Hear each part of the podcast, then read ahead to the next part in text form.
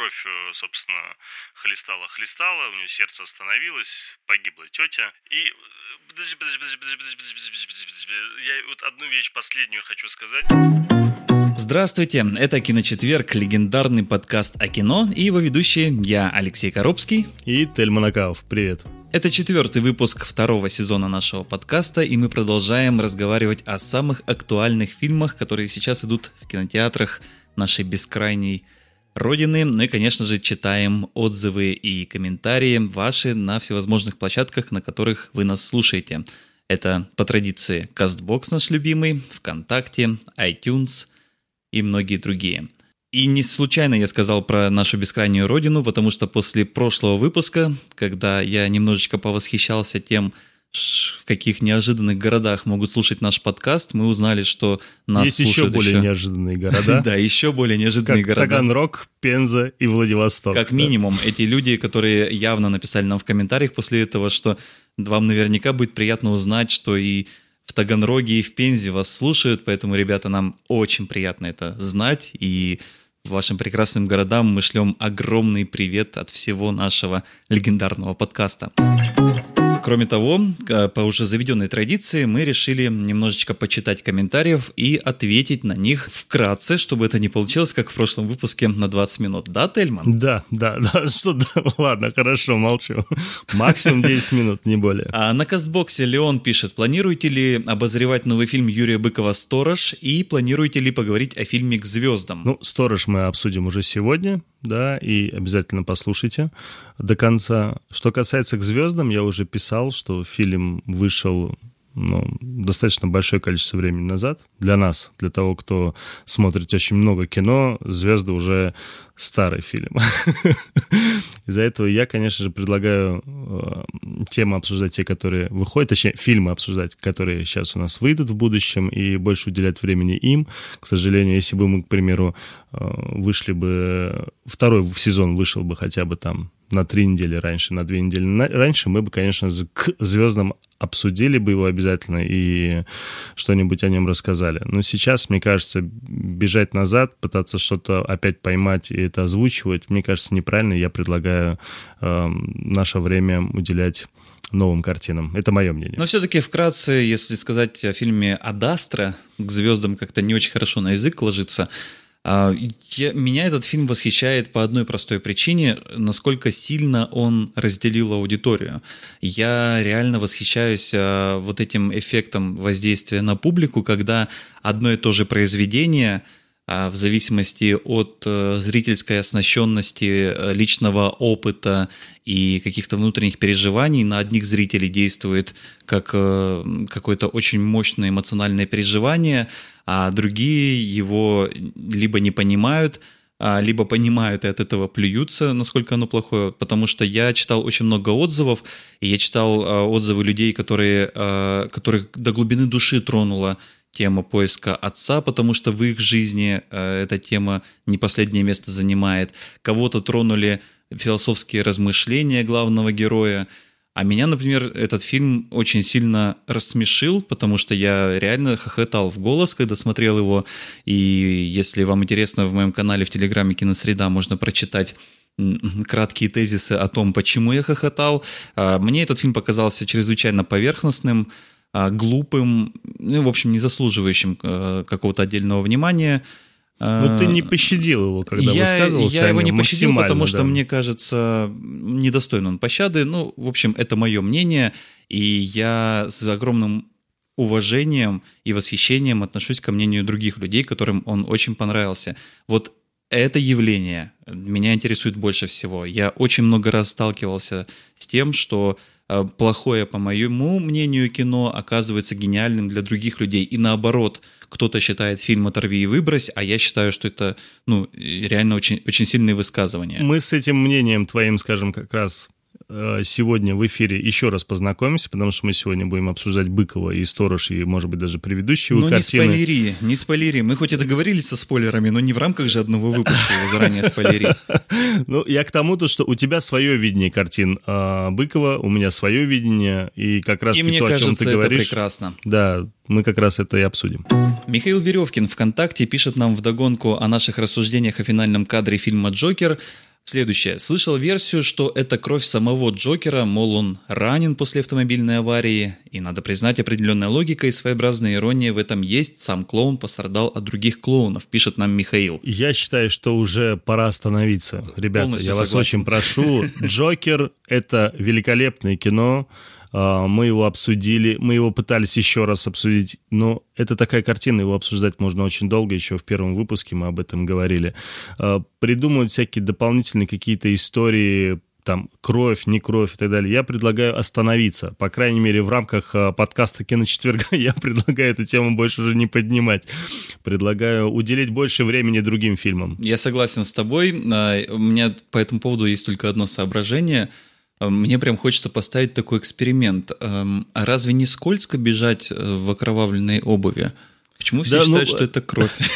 Ну ладно, ну давайте у каждого... Здесь же человек уже в клинике находится. Его давно бы заштамповали, крови бы и не было, знаешь, после аварии. Это все. У каждого пусть будет свое восприятие этого, э, этого эпизода. Ну, Михаилу все равно огромное спасибо за спасибо, его мнение. Да. И спасибо всем тем, кого мы сейчас будем обсуждать, и кто уже писал комментарии, потому что, правда, нам очень приятно читать ваши комментарии, очень приятно получать этот фидбэк. Причем, знаете, нет э, таких комментариев там «подкаст хороший, спасибо». Да, то есть есть такие комментарии. Есть. Ну, это на iTunes есть маленькие, да, но я к тому, что в кастбоксе это максимально развернутые, хорошие, большие э, комментарии, и которые приятно читать. И я честно скажу, я в других каких-то подкастах даже такого развернутого обсуждения тех фильмов, которые мы обсуждаем в подкастах, не видел. Без ложной скромности, И мне это, это очень приятно. Да. да. Ну и вот у нас, например, э, есть несколько комментариев на схожую тему, которую мы, в общем-то, опять же, в контексте Джокера подняли в прошлом выпуске. Это э, тема о, о том, что хотел сказать автор и принадлежит ли автору право на верное толкование своего творчества. Человек под ником Флойд Иден на кастбоксе пишет «Надо кайфовать от возможности сотворчества, даже если автор так и не задумывал. Художник, например, не всегда все в себе может объяснить».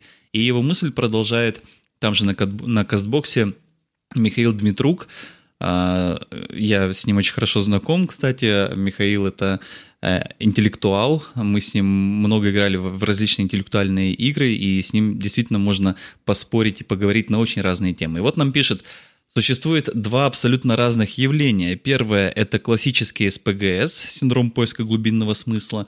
Это явление не столько плохое само по себе, а скорее нелепое – Совсем другое дело, когда созданное обычно талантливым или очень талантливым автором произведение обретает свою жизнь. Некоторые произведения искусства, кроме бытия самим произведением, становятся катализаторами мышления у подготовленного зрителя, предоставляя отдельное удовольствие, кроме прямого потребления искусства. Написал нам Михаил Дмитрук аж из Владивостока. Но именно вот по этой Именно вот по этому поводу я в прошлом выпуске сказал, что не хотелось бы углубляться вот в эти философские дебри, потому что, несомненно, вопрос авторства и его права на свое произведение и вопрос того, насколько произведение обретает отдельную жизнь после своего создания, занимает философов уже очень давно, еще задолго до появления кино эти темы обсуждались касаемо литературы, касаемо художественных произведений изобразительного искусства. Можно вспомнить хотя бы классическое произведение Мишеля Фуко «Что такое автор?», где он, собственно, рассуждает на эту тему. Было еще несколько работ, касающихся именно кино, а, философии, но, слушайте, об этом можно реально говорить очень долго. Да, давайте признаем, что а, есть, такое, есть такая теория о том, что произведения некоторые живут своей жизнью после своего создания, обрастают интерпретациями, и, собственно, что хотел сказать автор, становится уже совершенно неважно. В конце концов, Леонардо да Винчи, возможно, просто написал красивую свою знакомую, а уже сколько столетий над Моной Лизой ломаются копья, и люди спорят, кто это был, и зачем, почему, и что там с этой вуалью и улыбкой. Ну, вот так... Предлагаю сделать отдельный спецвыпуск, потому что я... Это твоя коронная фраза. На любой сложный вопрос давайте сделаем спецвыпуск. Если сейчас вот собрать все то, что мы обсуждали на эту тему, то, что мы сегодня обсуждаем, у нас спокойно выйдет полуторачасовой выпуск отдельный. Из-за этого, ну, правда, а, Тема да, пригласим какого-нибудь э, философа, искусствоведа. Э, и желательно еще психолога. Антона Долина, и будем это все обсуждать. Да, спасибо вам всем большое. И кроме тех, кого мы упомянули, тех, э, кого мы сейчас не упомянули, кто нам пишет комментарии, спасибо вам всем большое. Пожалуйста, продолжайте это делать, потому что помимо того, что мы получаем от вас обратную связь и понимаем, как нам становиться лучше, а ваша активность на площадках, которых, на которых вы слушаете подкасты, помогает нашему подкасту подниматься выше, становиться заметнее. И вот уже, например, в том же самом нашем любимом кастбоксе подкаст «Киночетверг» уже попал в блог рекомендуемые редакцией. Мы очень сильно этим гордимся, и не последнюю роль в этом сыграли ваши комментарии и ваши оценки. Поэтому спасибо вам большое, продолжайте в том же духе. Да, спасибо. Ну что ж, а теперь, я думаю, пора перейти к основным темам сегодняшнего выпуска, и их набирается немало, как мы предварительно так прикинули, потому что в отличие от предыдущих недель, на этой наконец-то выходит сразу несколько фильмов, о которых можно было бы и интересно поговорить. Ну, предпоследняя неделя октябрьского кинопроката, в принципе, выдалась э, насыщенной, согласись, потому что здесь э, и «Зомби-ленд», здесь и э, этот, э, как он там, «Арахисовый сокол», здесь вышло две картины, да, которые, конечно же, куда больше меня заинтересовали, чем тот же «Зомби-ленд», это работа Миха... Э, Юрия Быкова, с какой стати он Михаил, ладно. Меня куда более заинтересовали работы Быкова и Клима Шипенко. А, я как раз сейчас говорю именно непосредственно о стороже и тексте. И именно эти фильмы сейчас обсуждают все. И одну из этих картин, я уверен, что многие долгое время еще не забудут. Ну, я предлагаю все же начать с «Зомби-ленда», потому что это один из таких, э, наверное, попкорн-муви на этой неделе, который вышел. Можно быстренько его посмотреть for fun и забыть. Я, честно признаюсь, я его не смотрел. Эту участь э, э, перекинул на Лешу. Так что, Леша, ты расскажи, пожалуйста, нам об этом фильме, а мы уже с дальше огромным потом обсудим удовольствием, но с каким-то, знаешь, пренебрежением, ты так сказал, попкорн-муви. А, но бог тебе судья, как говорится. Ну, первая часть откровенно мне не зашла. А, вот в чем дело. Дело в том, что я очень а, сильно полюбил первую часть Зомбиленд, которая вышла аж 10 лет назад. Подумать страшно. Я, кстати, сходу так не могу даже вспомнить других примеров, когда сиквел выходил бы через 10 лет после выхода оригинального фильма, хотя наверняка такое есть. И первый фильм я очень тогда полюбил, с теплотой к нему относился, не пересматривал, конечно, но эпизод э, с Биллом Мюрреем, он навсегда вошел, мне кажется, в историю кинематографа, как э, один из... Э, ну, так он стал хрестоматийным, конечно. И, кстати, в этом фильме этот эпизод упоминается уже как часть что называется, лора, как часть вселенной, то есть там э, возникает даже специальное слово «замюрейт», которое означает эм, расправиться с человеком именно таким же образом, с каким погиб Билл Мюррей в прошлой серии. Но, тем не менее, Зомбиленд. Контрольный выстрел – это сиквел, который вышел спустя 10 лет после первого фильма, и действие в фильме также развивается спустя, ну, может быть, даже не 10, но, скорее всего, 10 лет, потому что там часто отсылают к 2009 году как к предыдущему действию, а сейчас уже прошло какое-то время. И самое характерное, что за эти 10 лет а, два главных героя, которые там, собственно, тянут всю эту историю, это Вуди Харрельсон и Джесси Айзенберг, они совершенно не изменились ни капельки, вот просто ни на йоту, они какими были, такими и остались.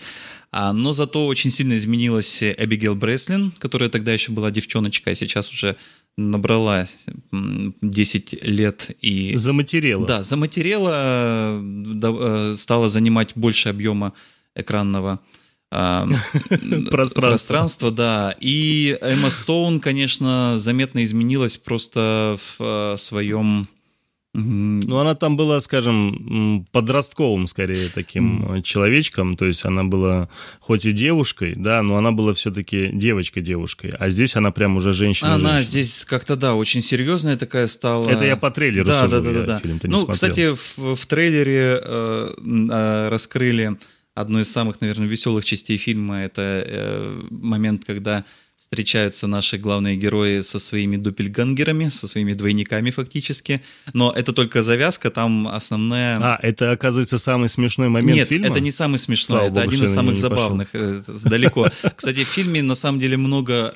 Ну, по-хорошему смешных шуток, над которыми смеешься, и вот э, тот самый момент с двойниками он потом приводит к одной очень а, очень активной такой экшн-сцене, которая при этом ну, гомерически смешная, над, над ней можно похохотать. И в целом там просто несколько таких сюжетных эпизодов, которые э, там, грубо говоря, персонажей вводят, потом их выводят, а потом они внезапно возвращаются. Но основная там история, конечно, не про двойников, не про персонажей, а там история про... Вводят, прости, это они появляются, выводят, их убивают, обратно появляются, они уже типа в виде зомби Нет, обратно. нет, вот нет? Я, я сейчас специально, Не угадал, я, я сейчас черт. специально обхожу всевозможную терминологию, потому что там есть совершенно прекрасный персонаж Зои Дойч, которую зовут Мэдисон, и она играет э, абсолютно безмозглую блондинку в розовой одежде, которая выжила, потому что жила в морозильнике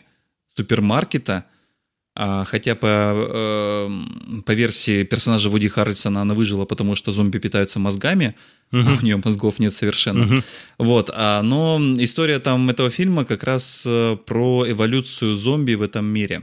А, Они там даже разделили зомбаков на а, несколько категорий. Одна из самых смешных, э, один, один из самых смешных видов зомби называется Гомер, потому что он настолько же тупой, как Гомер Симпсон, и вместо того, чтобы поедать э, рядом стоящего человека, он может гоняться за бабочкой, например. Вот. Ну и там появляется супер-зомби, собственно, с э, популяцией которых и предстоит бороться нашим героям. А, Я хочу сказать, что у меня этот фильм оставил ровно точно такое же впечатление, как и первый.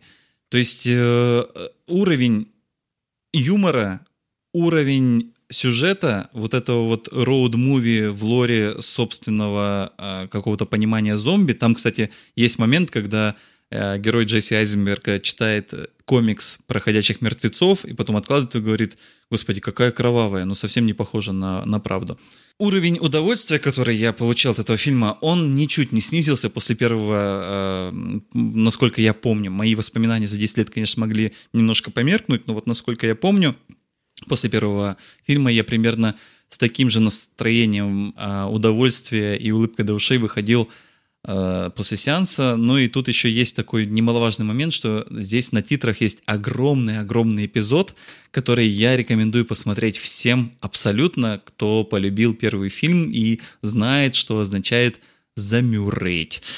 Вот на этом я остановлюсь. Единственное, у меня еще есть одно мое такое маленькое синефильское соображение. А, Я, в отличие, наверное, от очень многих наших слушателей, с, положительно отношусь к дубляжу фильмов в русском прокате. Я, в принципе, люблю смотреть э, фильмы в хорошем дубляже, э, несмотря на то, что у меня совершенно нет проблем смотреть фильмы на английском языке, потому что он у меня свободный.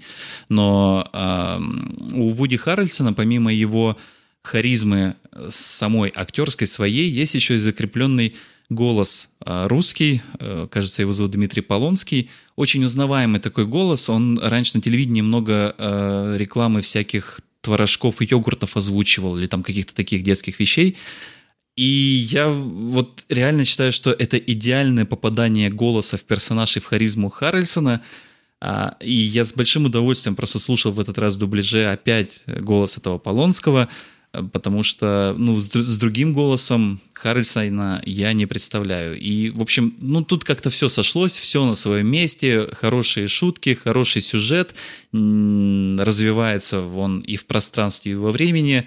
И, в общем, если вам первый фильм понравился, сходите, не пожалейте. Если вы первый фильм не видели, сходите, не пожалейте, потому что а, наконец-то, а, ну не то чтобы наконец-то, но это другой подход к самой теме зомби, э, очень простой, юморной э, и с таким эм, залихватским подходом, немножко напоминающим даже Дэдпул, когда просто они э, убивают зомби любыми кровавыми способами, расправляются с ними как-то обыденно и с удовольствием даже, при этом обсуждая какие-то свои вещи.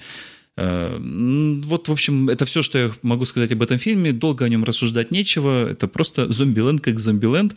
И я не удивлюсь, если через 10 лет снимут еще и третью часть, и я опять на нее пойду, и я уверен, что получу столько же удовольствия. Ну, от себя могу сказать, что для меня главный показатель — это когда я помню картину предыдущую или не помню, если мы говорим про какой-то сиквел.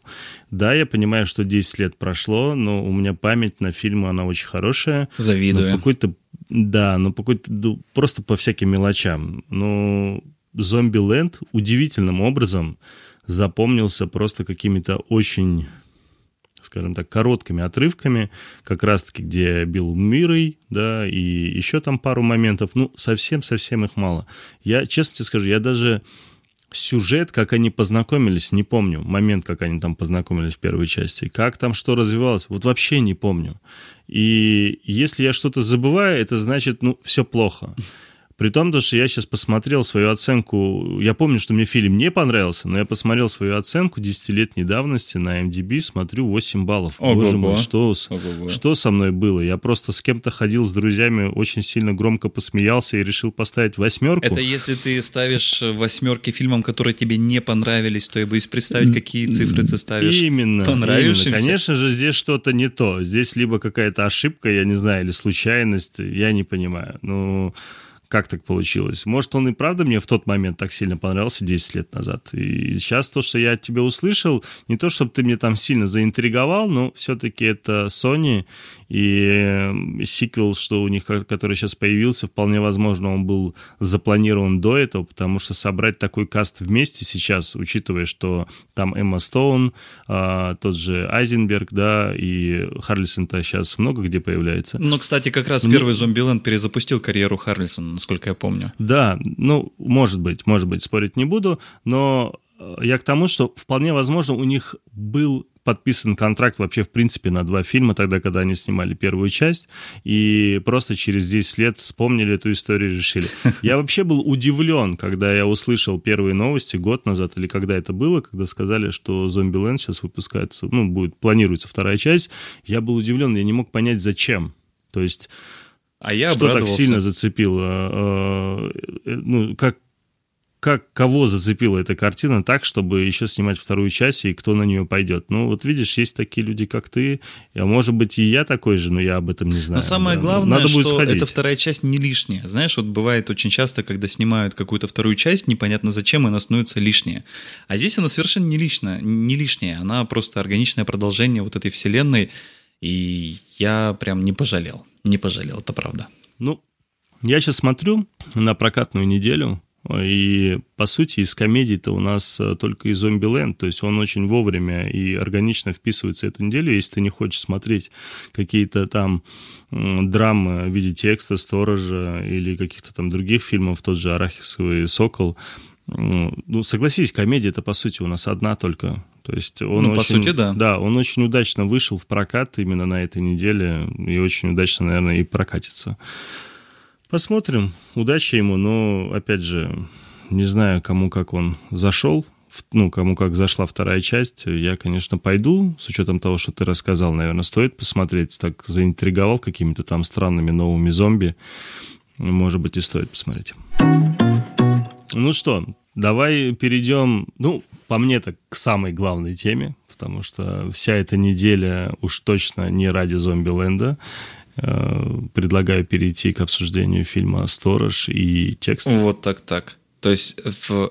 ты меня сейчас немножко удивил. То есть главная тема этой недели это фильм «Сторож»? «Сторож» и текст, конечно. Но это мое мнение, я готов ага. объяснить почему. И когда я говорю, что гра... Э, главная тема недели, это не значит, что это суперский фильм. Я постараюсь объяснить, что я имею в виду. Ну давай для начала расскажем а, немножко вводных, что фильм «Сторож» — это новый фильм режиссера Юрия Быкова, знакомого нашим слушателям по фильмам «Жить», «Майор», «Дурак», «Метод» сериал. А какие еще двухсложные слова были в названиях его фильмов? Нет, у него двусложных не было. В принципе, у него первая картина самая известная а, — это «Жить», ну, самая первая. Потом у него был там сериал, это «Инкассатора», не, считай, не считается. «Майор» — вторая картина. Третья картина «Дурак», самая известная у нас в России из всех его фильмов, потому что, ну, «Майор» мало кто смотрел, «Жить» тем более. Значит, «Метод» сериал тоже не все знают, что снимал Юра.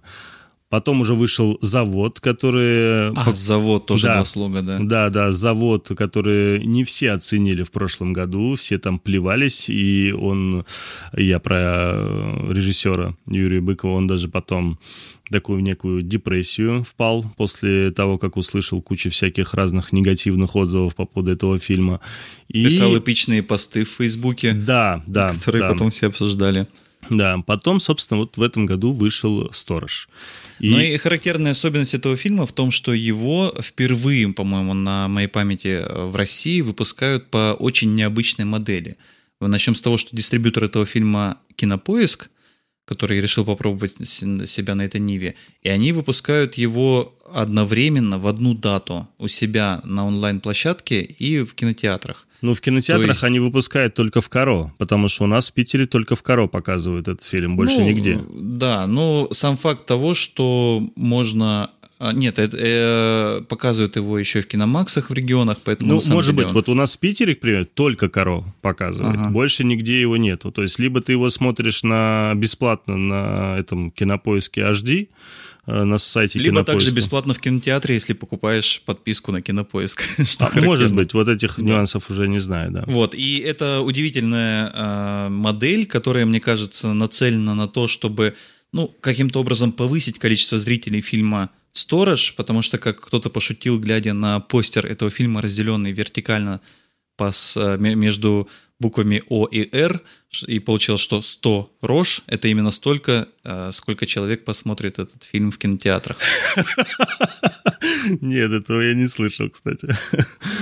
Ну, я хочу со своей стороны сказать, что я большой фанат Юры, да, как режиссера и не как актера, именно как режиссера и сценариста. Мне очень нравится его работа, этим мы отличаемся от Леши, потому что Леша как раз-таки, эм, ну, скажем не люблю так, я Быкова. Да, вот, ну, вот не любит человек, вот такое есть, а я как раз-таки его люблю, мне правда нравятся практически все его картины, я прям обожаю вот две картины его, это «Жить» и «Дурак», которые мне прям очень сильно меня задели, мне очень понравился.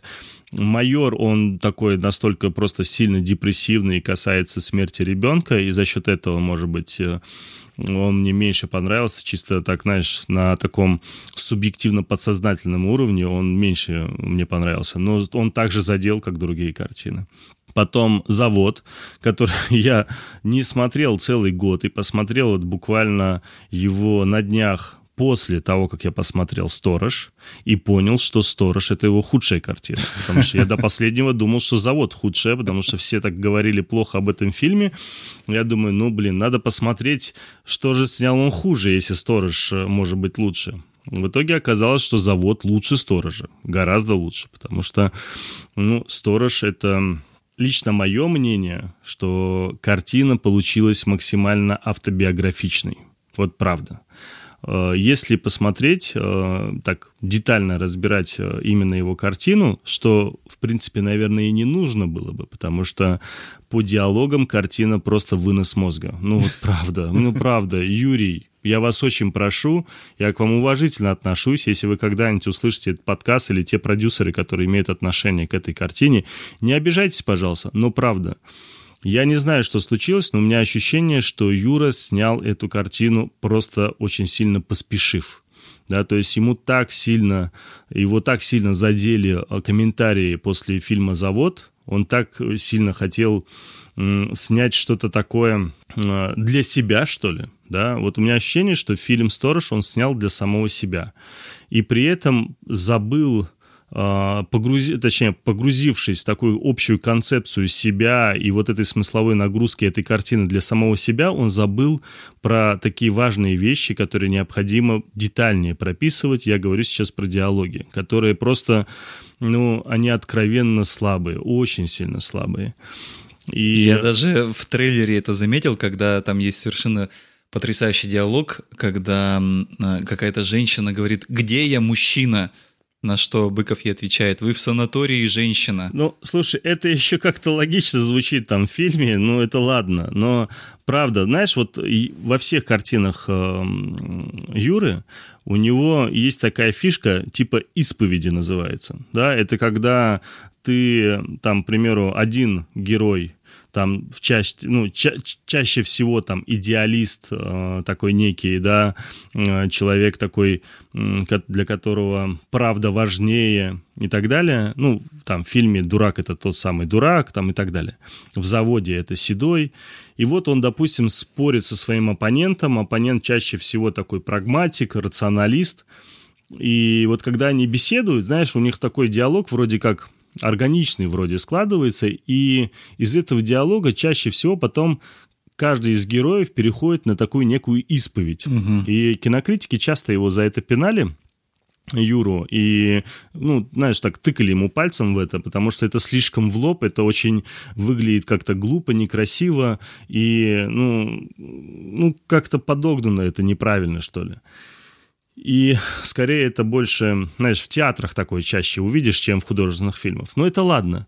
И когда ты в фильме «Сторож» видишь эти исповеди в диалогах, а ты понимаешь, да, то есть диалог такой «Привет, привет, будешь чай?» «Буду чай». Так вот, у меня умерла жена, потому что там то-то... Ты сидишь и думаешь, what? Блин, ты, да, ты, это прикольный ты, диалог на самом деле. Да, понимаешь, с чего ты начал вообще эту историю? Что у тебя там кто-то умер? Как ты, ты вообще с чего вдруг? Ну, то есть, и наш... Слушай, мне это напомнило фильм Федорченко «Овсянки». Я не знаю, смотрел ты его или не смотрел. Смотрел, конечно, да. И вот там есть момент, когда, значит, они, собственно, едут хоронить жену, и у них там, у, этого малого у этой малой народности есть э, традиция, они это называют дымить. То есть пока они едут хоронить жену, он должен рассказывать да. всякие а, интимные подробности их а, сексуальной жизни. И вот, то есть, получается, едет человек за рулем машины, в кузове которой гроб с его женой, и начинает просто сходу рассказывать, как они там в постели чего делали. Вот немножко по заходу похоже получилось. Ну, там, там, ну, понимаешь, в стороже это прям настолько топорно, настолько в лоб, настолько глупо, настолько... То есть, понимаешь, вот мне показалось, что Опять же, я не знаю, кто-то говорил об этом, не говорил. Я о фильме «Сторож» мало читал. И, может, я скажу что-то новое, а может, скажу то, что уже все говорят. Не знаю. Но вот я со своей стороны увидел некого сторожа, который, по сути, сам Юра Быков. Это чувак, который после фильма «Завод» Ушел из кино? Да, ну, грубо говоря, он ушел из кино, он решил отречься от э, публичности, он практически закрыл все социальные аккаунты свои и постарался побыть один – да, я не знаю, там, пил он, не пил, каким образом он был один, не суть важно. Но в этом фильме в «Стороже» он показывает вроде как себя, который точно так же отрекся от общения с другими людьми, постарался себя огородить, постарался себя куда-то засунуть максимально далеко. Здесь показывается, что он там сторож э, этого некого закрытого пансионата, где людей нет, никого нет, он просто один сам собой, вот лежит, грузится и думает, какую ошибку он сделал. И я сейчас спойлерить, наверное, не буду, хотя может спокойно спойлерить этот фильм, поверьте, я вам впечатление не испорчу. Давай, спойлери. Ну, тогда спойлерю. Значит, сторож, э, он оказался на в этом закрытом пансионате благодаря тому, что он совершил в своей жизни ошибку небольшую. Ну, большую. Убил человека. Он, да, фактически да. Он был хирургом и, напившись, пришел за свой, собственно, рабочий стол, в частности, в кабинет, ну, как, не кабинет, а как это называется, процедурное вот это, да? Операционное. Ну, да, операционное, да. И, собственно, привели туда женщину, и он должен был сделать э, операцию, но не делает ее, и со словами, типа, смотря на нее, я задумался, типа, женщина, зачем тебе жить? Да, и вот в обсуждении этой всей истории он а, даже не то чтобы, опять же, там исповедь очередная, понимаешь? И он говорит такую фразу, которая покрывает наверное, всю его жизнь, все его фильмы, и в частности в «Стороже», потому что он наконец-то говорит эту фразу в кино. То есть он всег- всегда это читалось во всех его картинах, но тут он наконец это озвучивает. «Вокруг дерьмо, люди дерьмо, сам я дерьмо». Спасибо, капитан очевидность. Да, да, то есть и э, он себя там убивает, собственно, эту женщину, получается, потому что у нее там кровь, э, собственно, хлестала-хлестала, у нее сердце остановилось, погибла тетя, его там потом э, родственники эти, этой женщины потом пытаются ему отомстить, приезжает к нему э, в этот э, пансионат закрытый, пытается его убить, там не получается, это там отдельная история. Вот. Но, опять же, все это настолько глупо смотрится. То есть, если смотреть со стороны Юры, да, который снимал фильм, по сути, о себе, да, как человек, который закрылся ото всех, который сделал, как он считает, ошибку, сняв завод, Хотя я не считаю, что завод это какая-либо ошибка. Да, фильм местами слабый, но в целом это неплохая картина. И, конечно же, вот так вот сам, заниматься самобичеванием и как бы тебе объяснить? Мне кажется, он, знаешь, он настолько... Вот бывают такие режиссеры, я вот сам даже с некоторыми такими сталкивался, когда они что-то снимают, снимают, вроде даже неплохие фильмы, но они думают, что вот прям вот видят реакцию какую-то там некоторых избранных товарищей, и они думают, блин, все-таки это все плохо. Вот я всю свою жизнь мечтал снять картину о чем-то. Угу. Конкретно. Угу. Ну, знаешь, вот бывают такие какие-то несбыточные мечты, которые ты постоянно оставляешь на потом, и потом думаешь их все-таки реализовать. Угу. И вот, мне кажется, Юра тоже попытался в итоге реализовать то, что он давно хотел, и зачастую, когда ты делаешь то, о чем ты мечтаешь давно, параллельно просто работая, занимаясь своими делами и так далее, ты в итоге это делаешь, и это получается не то, что ты там ожидал, это получается вообще худшее из всего того, что ты делал. Понимаешь? И вот такое бывает, особенно в такой, скажем так, э, в кризис, во время кризиса среднего возраста, который сейчас, мне кажется, вокруг э, Юры летает, как он считает, мне кажется. Потому что, ну, вот опять же, сторож откровенно получился очень слабым, и Здесь э, я не знаю, что еще можно сказать об, этом, об этой картине. Любовная линия, она максимально странная, да, и да, вообще все, что вокруг фильма там можно обсуждать, очень долго, но смысла нет никакого. То есть даже в завод, даже посмотрев завод, я готов его обсудить куда подробнее, детальнее, особенно раскрытие вот этого персонажа-бандита, который входит в завод одним человеком, выходит по тому пути, который приходил Седой, главный герой, да, также пешком, только обратно и совершенно уже в другую жизнь другим человеком. То есть это куда интереснее обсуждать, чем то, то что произошло в стороже, понимаешь? И это обидно. Ну, э, по поводу рассуждений о том, что Быков хотел, наверное, снять фильм, который стал бы его э, магнум опусом и главным произведением жизни, а у него получился какой-то такой очень э, вялый выстрел – я тут сразу вспоминаю э, интервью Юрия Быкова, которое он дал подкасту «Киночетверг». Я напоминаю, что э, Юрий Быков уже однажды был нашим гостем в 27-м выпуске, вы можете поискать, первого сезона. У нас было интервью с э, Юрием на два с половиной часа. Я, кстати, хотел, извини, что перевел, я же хотел его в этот выпуск тоже позвать, э, записать. Но вот именно к тому, что он сейчас замкнутый и закрытый, я вот... Да не э, только, не только, не только. Я пытался через разных продюсеров выйти, но, как мне объяснили и как я это понял, это неоднозначно, но все же понял, что э, Кинопоиск и сам Яндекс считают, что сначала все необходимые инфо инфоповоды должны быть только у них, они сами там делают интервью, сами, собственно, пишут всякие статьи, и только потом, может быть, Юру кому-нибудь там отправят или отдадут. И, ну и ради бога, и то ничего уровень, страшного. уровень уж точно не должен быть каких-то подкастов, потому что, как ты видишь, он пошел к Урганту недавно на днях, он был у него. Да, то есть они стараются... Ну вот была история, то есть они пытаются раскрутить его максимально, э, скажем так, громко, потому что это первая работа Яндекса, Яндекс студии, ты, наверное... Да это все понятно. Да, ну, их деньги, понятно, что они, им нужно их Да, э, да, отбить. да. Э- э- Это, все совершенно понятно. Просто это как раз вот в том самом выпуске «Киночетверга» с Юрием Быковым, он там много и пространно рассуждал как раз по поводу продюсерского кино, которая не оставляет простора режиссеру и которая делает режиссера исключительно техническим специалистом, а ведь режиссер должен быть автором, и он там как раз говорит много о том, что вот э, именно поэтому он не будет работать там с продюсерами, что должна быть его и финальное слово, которое он скажет, и его финальный монтаж и так далее и тому подобное. Ну и вот, пожалуйста, когда нет профессионального продюсера сверху, вот что получается. А я, кстати, э, еще раз порекомендую, вот несмотря ни на что, я сразу оговорюсь, а, Быков совсем не мой режиссер. Мне не нравятся его фильмы. Я считаю их э, плохим кино, все. А, в первую очередь из-за того, что это абсолютно прямолинейное лобовое кино, которое не оставляет, э, ну, которое на самом деле зрителя держит за дурака. И я очень не люблю, когда меня держат за дурака, поэтому его фильмы я э, ну, вот те всякие майоры, бык, э, майоры, дураки, жить и так далее. Я, конечно, смотрел, новые фильмы я смотреть не собираюсь, сторож в том числе. Но вот интервью в 27-м выпуске рекомендую послушать всем.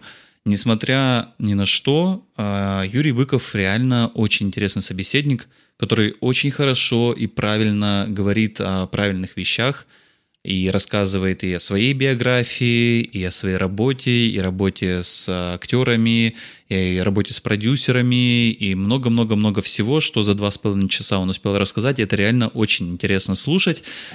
Но если ты сам можешь играть, это, это по крайней мере, э, помогает э, консолидировать, что называется, группу, вести за собой, как сказать, э, тех людей, которые э, с тобой вместе делают картину, потому что не просто видят какого-то человека, который сидит перед монитором, пьет кофе и капризничает, а ты и написал, ты, как сказать, и придумал проект, ты еще и снимаешься. И на майоре было прям чувствовалось, что люди за мной идут, потому что они понимают, какое количество на, как сказать, э, ответственности я наберу, на себя беру, и какое количество работы я делаю, и как вообще, в принципе, все от меня зависит, и я не стесняюсь этого. Я считаю, что чем больше зависит от режиссера, тем лучше. А что касается наемной работы, я уже вот в нескольких переговорах обозначил, что не ради тщеславия, ни в коем случае, но просто исходя из необходимости безопасности своего участия в проекте, я считаю, что я должен играть какую-нибудь, в любом случае, если я соглашаюсь на какую-то работу режиссерскую, наемную, я должен э, играть какую-то значимую роль, потому что режиссера подвинуть можно всегда а артиста, который отснялся 20 смен, уже нельзя. Угу. Я поставил это сейчас как условие. То есть, грубо говоря, я практически не рассматриваю материалов э, от продюсеров, которые сейчас, э, в которых я не вижу себя как артиста. Можно я добавлю определенную фразу вот по поводу э, держит как зрителя сказал, за дурака. Держит, зрителей за дурака. К сожалению, это правда. Да? И даже я, конечно же, как бы не относился к, Юру, к Юре, я сам это замечаю. И вот просто вот простейший э, пример вам приведу. Кадр.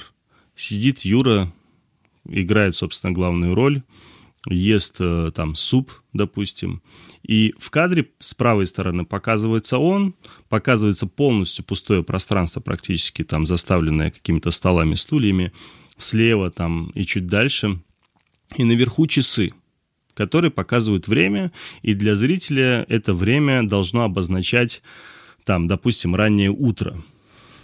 Допустим. И э, что делает режиссер, что делает сам Юра Быков, будучи актером, и играя главную роль? Он поворачивается и смотрит на эти часы. А там еще на фоне То не есть... было такого громкого тикания, такое тик, Тик. Да, да, Тик. я просто к тому-то, что когда ты показываешь такой кадр, люди уже обратили внимание на часы, тебе не надо поворачиваться. Это, конечно, такой простой, глупый момент, и, может быть, даже и к нему и не надо придираться, но это то, о чем говорит, э, скажем так, Леша, только он говорит и задевает более глобальные вопросы, нежели я сейчас пример, в пример привел часы, да, то есть и таких моментов очень много. Ну да, да я, я в целом говорю о, о, о темах, об, об их подаче, подачи. Ну и, конечно, диалогами на самом деле никогда не отличался Быков. Я не знаю, почему именно в этом фильме тебе они э, так резонули хуже. слух, потому что гораздо они всегда у них были максимально вот прям искусственные. Гораздо хуже. То есть, к примеру, в том хуже. же «Дураке» я как человек знакомый, скажем, с госслужбой, многие моменты мне были ну, то ли близки, то ли что, за счет этого мне фильм понравился. И диалоги там чуть детальнее, скажем так, раскрыты. И здесь, ну, прям совсем все плохо. Ну, кстати, я, я не знаю, в курсе ты не в курсе, ты же, как я понял, еще же не смотрел «Сторожа». Там... Так, я больше скажу, я и не собираюсь. Да, да, да. И я тебе хочу сказать, что он очень сильно, если ты смотрел, по крайней мере, предыдущие его картины, он очень сильно отличается. Вот почему я все-таки делаю основной акцент, что он пытался снять совершенно другое кино, он пытался снять кино о себе. Почему я на этом делаю акцент? А, потому что кардинально отличается. То есть мы смотрим, даже вот простейший пример приведу. Смотрите, «Жить», «Майор», э, что там был, «Дурак» и «Завод». Все эти четыре фильма, если вы посмотрите по хронометражу внутри в его картине, этот хронометраж не более 12 часов. То есть все, что происходит э, в фильме, весь сюжет происходит не более 12 часов. Это либо там утро, либо это ночь, либо утро и ночь. То есть вот такие вот моменты. И «Сторож» — это первая картина, которая затрагивает там несколько дней или там чуть ли не неделю. То есть, понимаете, да? То есть там он разброс, то есть он очень многое, о чем, к чему он, скажем так, придерживался разных каких-то планов, придерживался какой-то конкретной линии во всех фильмах, Сторож по всем этим практически линиям, за исключением там таких странных диалогов и вот этих постоянных э, неуместных и очень, скажем так, не вовремя звучащих исповедей, по многим параметрам он ушел вообще куда-то в другую сторону, и я считаю, что он это сделал зря. То есть, если бы он придерживался той линии, которой он всегда придерживался в предыдущих картинах, мне кажется, э, Сторож был бы куда лучше. Но опять же, повторюсь, мне кажется, что еще он очень мало времени уделил этой картине. То есть он поспешил ее снять. То есть если бы он уделил бы больше времени, как уделил свое время тому же заводу, мне кажется, «Сторож» был бы куда сильнее эмоционально и куда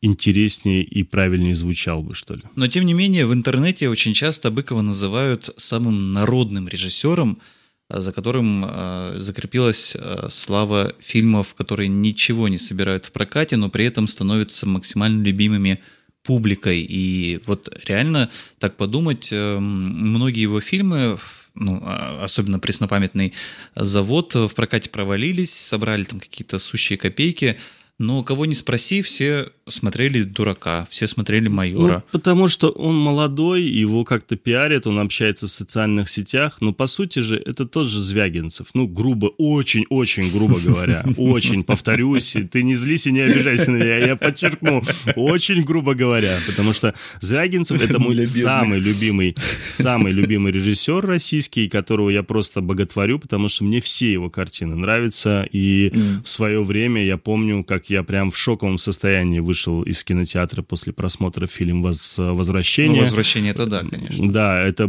просто для меня, я помню, я прям был на премьере, и меня очень сильно задела эта картина, и я очень долгое время ее скажем так, держал и в душе, и в голове, то есть так сильно она меня зацепила. И вот вот, конечно же, вот такие, скажем так, картины, такой режиссер должен быть, по идее, как народным. Но ты же знаешь, Звягинцева немногие смотрят, и его в кинотеатре так много не крутят, и в социальных сетях его много не обсуждают. А Юра Быков, он, э, был у него эпизод, когда он там сидел в Фейсбуке, в Инстаграме, там еще где-то, общался с разными там, с, молодежью, был максимально всегда открыт э, ко всем, потому что, ну, не часто встретишь э, достаточно известного режиссера, там, скажем так, в подкасте где-нибудь, ну, согласись. И мне было тоже удивительно, что тогда он сказал, да, без проблем, конечно, ребят, давайте пообщаемся, у вас там в подкасте в киночетверге, он пришел, и мне постоянно было неудобно, Юрий, у вас как там со временем, сколько у вас там, 10-20 минут, да хоть всю ночь пообщаемся, давайте сядем нормально. Ну, ты же помнишь, он такой, конечно, то есть да. достаточно максимально открытый, очень, скажем так, человек, а, ну, видно, что он образованный, потому что, ну, даже тот момент, что он пишет музыку для своих фильмов, то, что он сценарий пишет сам. То есть... Ну, вот я об этом и говорю, что разговаривать с ним гораздо интереснее, чем смотреть его фильмы. Поэтому я еще раз напоминаю, что послушайте 27-й выпуск первого сезона «Киночетверга». там Быкова два с половиной часа. Это длиннее, чем любой его фильм. Надо как-то закругляться с этим сторожем. Да, давайте закругляться. Я предлагаю плавно перетечь в фильм «Текст», обсудить его. Фильм получился, ну, для меня один из лучших фильмов за последний год, два, Ого, три. ого. Да, потому что я откровенно тебе скажу, я сидел и смотрел титры, и со мной сидел практически весь зал. Вот правда, я даже, знаешь, обернулся посмотреть, не обернулся. Я, я, я обернулся посмотреть, не, не ушел ли кто из зала. И правда, все сидели. Титры идут, идут, а народ сидит. И тут бац, во время титров показывается еще один кусок фильма, да, и что меня тоже, кстати, удивило, потому что обычно такие драмы, они вроде как закончились, и все. А тут еще один кусок фильма показывают, немаловажный. Ну, давай, давай, давай я сделаю плавный переход от сторожа к тексту. Я его специально придумал, потому что э, когда я узнал, что режиссер текста это Клим Шипенко, у меня как-то сразу в голове вспыхнула мысль о том, что в 2016 году э, в прокат вышло за один год два российских фильма про советский космос. Один из них был фильм «Салют-7», который снимал Клим Шипенко, а второй из них был «Время первых», с которого выгнали режиссера Юрия Быкова, Да, да. который снимал этот фильм. Вот. И, э, и вот снова они встретились в прокате, ты посмотри. Да. Снова Быков и, и снова Шипенко. Поэтому давай перейдем непосредственно к теме текст Клима Шипенко. Да, ну вот я хотел все же этот момент эмоциональный тебе пока, э, описать, потому что он немаловажный. И вот что после просмотра фильма, да, что ну, я вижу, народ не уходит никуда, и вижу определенную такую, знаешь, энергетику эмоциональную, да, то, что людям было тяжело смотреть эту картину. То есть и Почему фильм задевает чаще всего? Он затрагивает такую, знаешь, в глубине души у тебя что-то, где-то какую-то нервную клеточку убивает, либо ее там, я не знаю, улучшает, либо еще что-то делает. Но картина задевает. Самое главное, она задевает. И текст задевает тебе на протяжении всей картины, ну, не знаю, ну, раз 10 по всем направлениям. То есть, если ты любишь маму, тебя заденет. Если ты любишь папу, а не маму, тебя заденет. Если ты не любишь ни папу, ни маму, но любишь там свою возлюбленную какую-то там девушку, тебя заденет. Если ты там, я не знаю, развелся или любишь другую, тебя заденет. Если тебя посадили, тебя заденет. То есть и я просто к тому-то, что очень много разных направлений, я не знаю, то есть это, конечно же, это заслуга этого, как же его, боже мой, Дмитрия Глуховского, да, угу. который и писал этот роман. И это заслуга его в первую очередь, потому что он адаптировал сам лично этот роман потом в сценарий. Конечно же, он талантливый человек, это чувствуется, потому что он сделал так, что большое количество разного планового зрителя – они обратят внимание на эту картину, это их обязательно заденет. Это и бабушку, и дедушку, и молодого там человека, молодую девушку, средних лет мужчин и женщин.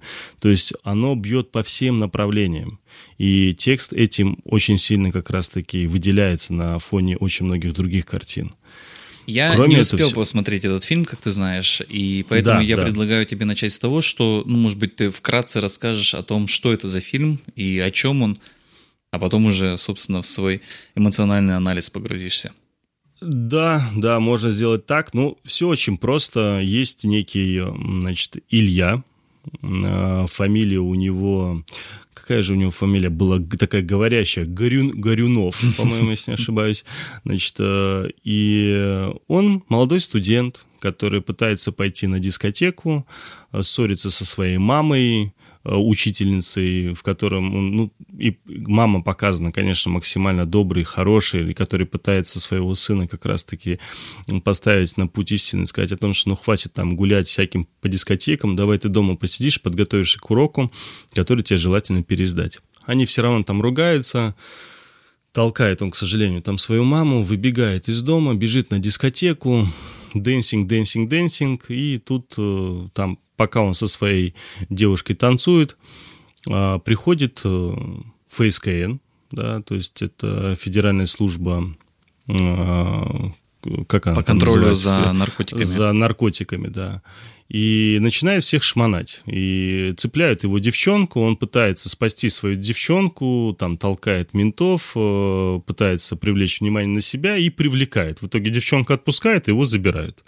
И когда уже там его начинают допрашивать и досматривать, точнее, ему говорят, вытащи там все, что у тебя есть в карманах, он, вытаскивая вещи, тут неожиданно, случайно вытаскивает из заднего кармана наркотик. Ай-яй-яй-яй, какая Который, классическая конечно история. Же, да, который, конечно же, не его, это очевидно, и в фильме это понятно. И тут э, сразу чем еще задевает? эта картина как раз-таки, потому что все помнят историю Ивана Голунова, которая случилась вот буквально совсем недавно. Да, все да. эти, да, она, скажем так, эти все новости свежие в голове до сих пор, ты их помнишь, вспоминаешь, как его защищали, как это получилось, что подбросили. И, конечно, таким вот скажем так, такое мистическое такое достаточно, я скажу, даже э, совпадение, что ли, получилось, когда тут э, Илья Горюнов, а тут Иван Голунов. Понимаешь? И, ну, согласись, это... И причем э, мы знаем, что про этого Илью Горюнова э, написал Глуховский достаточно давно. И тут фильм выходит прямо в этот момент, когда такая ситуация случилась. И, конечно же, это прям какая-то мистика, правда. Но это отдельная история. Собственно, его за эту тему сажают в тюрьму. Сидит он 7 лет. И, по сути, все тот, кто ему подкинул, это молодой парнишка, который работает в ФСКН, у которого там свои тараканы, своя история жизни.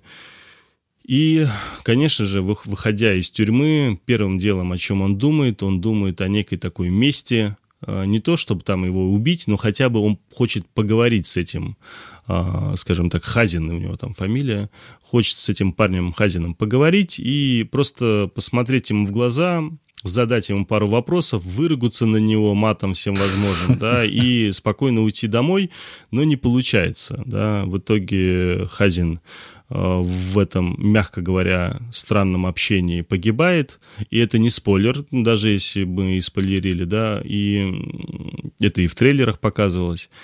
Собственно, он погибает, и так получается, что у него остается, у Ильи Горюнова остается его телефон, который он знает уже пароль, потому что при нем Хазин пытался набрать пароль и кому-то позвонить. И с этого момента основная тема всего всей картины, что он ходит с телефоном человека, которого он убил. Одновременно этот человек, по сути, прожил его же жизнь, в том числе эти 7 лет. Он украл эти 7 лет у него. И он ходит с этим телефоном, по сути, пытается каким-то образом наверстать упущенное, что ли, да, пытается а, вот э, уже жить его жизнью в отместку ему. И живя его жизнью, читая смс, смотря фотоархив, который у него сохранился на телефоне, все эту переписку там в WhatsApp, там, сям, и он, конечно же, погружается в персонаж, он погружается в этого человека, которого он убил, он начинает общаться с его матерью, с отцом, с его девушкой, и э, просматривает всякие фотографии, просматривает э, интимные видео. Причем, я честно тебе скажу, я не припомню в кино, в российском кино, такого откровенного интимного видео. Даже потому так? что это была порнуха. Прям порнуха. Это правда. Это правда. То есть и для меня Асмус открылась совершенно с другой стороны. Я был шокирован. Я правда был шокирован. я- просто сразу представил, сколько сторон у Асмус и из каких А. сторон ее показывают в этом фильме.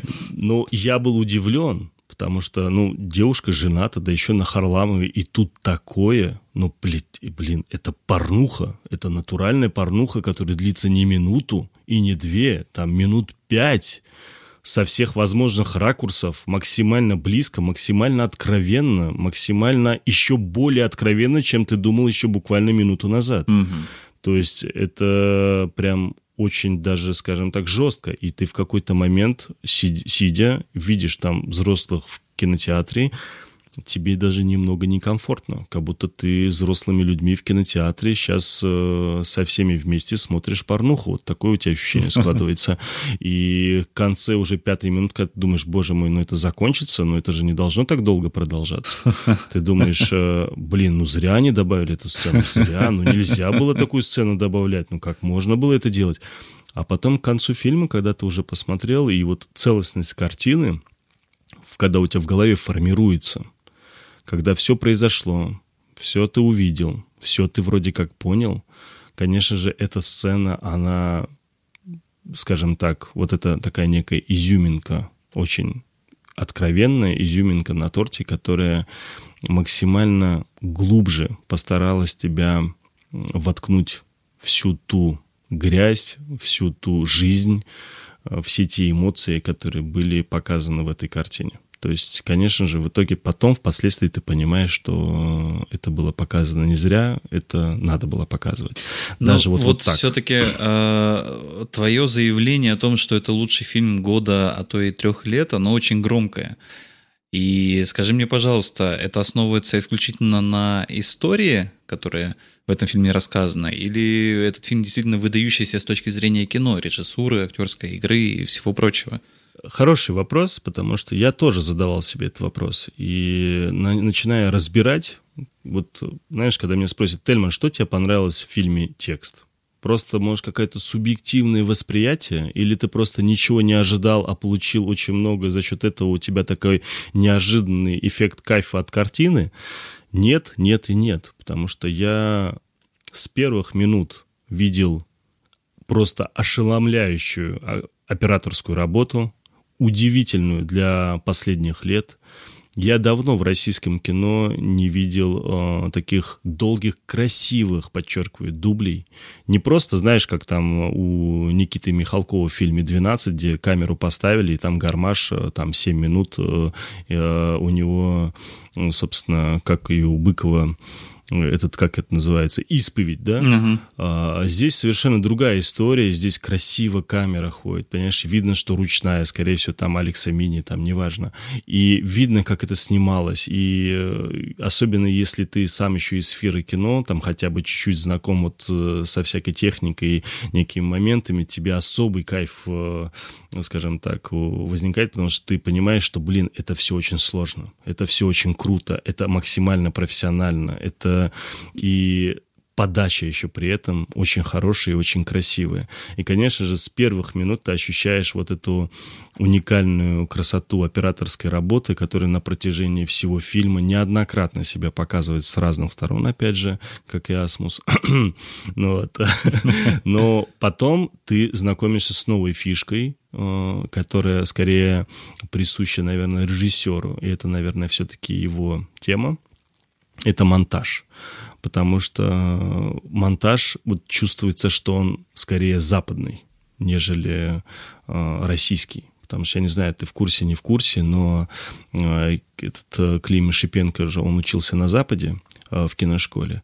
И вот эта западная киношкола, по, по крайней мере, в части монтажа, вот она прям выделяется. Потому что ну, редко, опять же, ты увидишь российскую картину, где 3-4 эпизода фильма смонтированы в разнобой э, и очень грамотно и красиво склеены. То есть ты вроде видишь один момент, а диалог идет с третьего момента, потом тебе показывают второй момент после первого, понимаешь? А все еще диалог с третьего, потом только третий, потом четвертый, и вот так по кругу несколько раз и все, и ты не теряешься, понимаешь, у тебя нет ощущения, что ты запутался как-то. Нет, все очень органично, все очень, очень, очень, очень круто. И опять же, актерская игра. Тот же Александр Петров. Актер же, по умолчанию. Я считаю, это талантливый актер. Да, ну это, это талантливый актер, и очень многие начинают его сравнивать по каким-то фильмам, знаешь, там старым мне он тоже там были фильмы, когда он мне не нравился.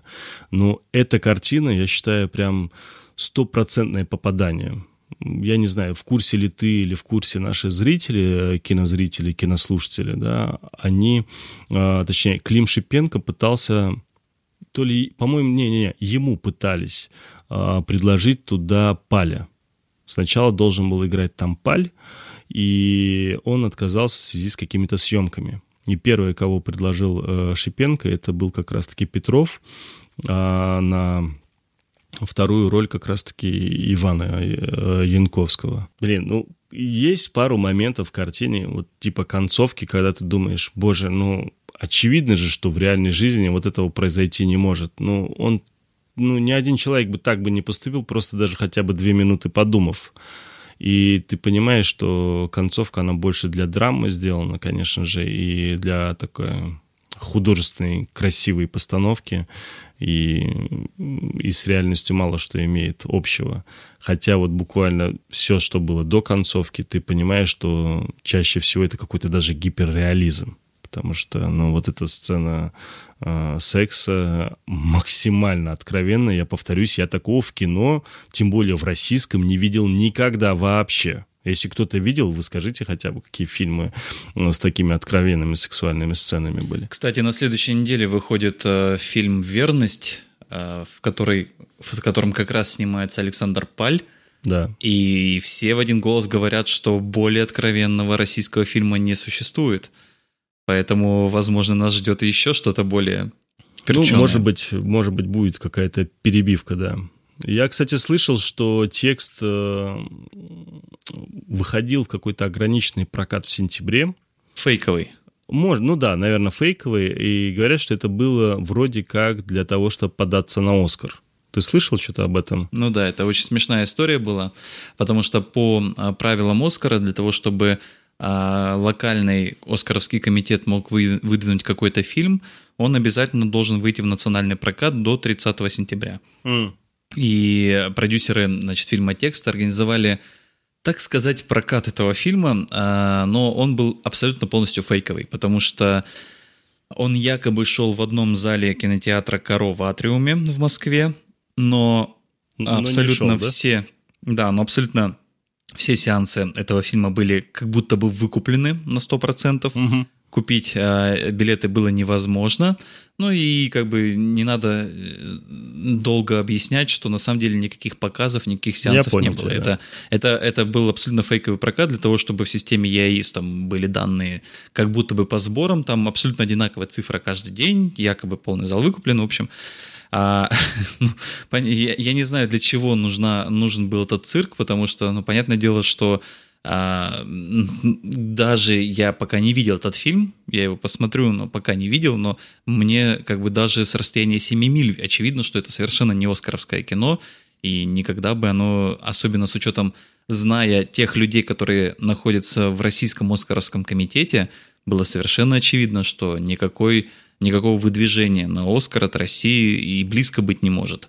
Но вот такое цирковое представление устроили. А у нас, кстати, что в итоге фильма. дылду выдвинули или что? Да, а от России дылда да. выдвинута. Если меня спросят, о чем фильм, я, кстати, вот об этом еще задумался, я не смогу сказать. Вот правда. О России? Ну, да, да вроде и нет. Как у Быкова? Да, да вроде и нет, понимаешь, у меня вот, э, вот правда, вот ты мне скажешь, там, Тельман, ну, может быть, там какая-то мораль, может, там есть какая-то прям вот глубокая заложенная какая-то мысль. Слушайте, может быть, она и есть где-то там глубоко. И, ну, если смотреть, ощущение, что она лежит максимально на поверхности, эта мысль. И вот то, что я ощущаю после просмотра, просто нам показали, ребят, у вас есть телефон, и телефон — это ваша душа, ваша жизнь. Все, что вы думаете, все, что вы видите, все, что вы говорите, все, что вокруг вас, находится вот в таком маленьком прямоугольном устройстве, которое хранит все эти данные. Если этот телефон с кодом вместе, к примеру, как в данном случае, попадает в чужие руки, а вас убивают, то вы продолжаете жить. Ну, такая есть, достаточно ну, простая мысль на самом деле. Простая и вроде как примитивная, но тут я вспоминаю, знаешь, а, слова этого Илона Маска. Может быть, они покажутся не к месту, но все же. У него как-то там спросили про будущее, и он начал рассказывать о том, что, ребят, ну будущее же давно наступило. Вы посмотрите, там в фильмах всяких разных показывали про всяких роботов, андроидов. Ну, вы посмотрите на нас, мы давно-давно все андроиды.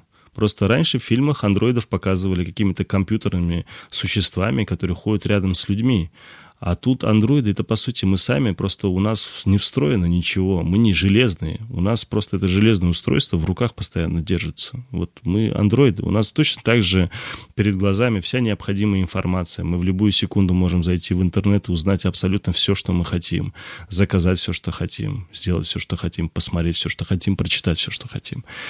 И отчасти здесь вот эта идея, о которой он говорит, и возможно таком бессмертии той информации, которой мы владеем, идеям, и который потом остается в интернете, она и подана в этой картине. И вроде какая бы она наивная и глупая не была, ну согласись, Леш, а где такое подано в кино? Я вот как раз об этом сейчас хотел сказать, что э, это какой-то удивительный пример фильма, российского фильма, который адресован нашей современной реальности – Потому что абсолютно... Всего мира, не российского. Да, ну, а нет, именно нет, именно, именно российского. Я объясню почему. Потому что российское кино, э, особенно вот в последние годы, э, в связи с определенной политической обстановкой, э, абсолютно все российское кино, оно либо о прошлом, либо советском или военном, в общем, 70-е, 80-е, 40-е, любые, либо о каком-то воображаемом будущем – но практически нет фильмов,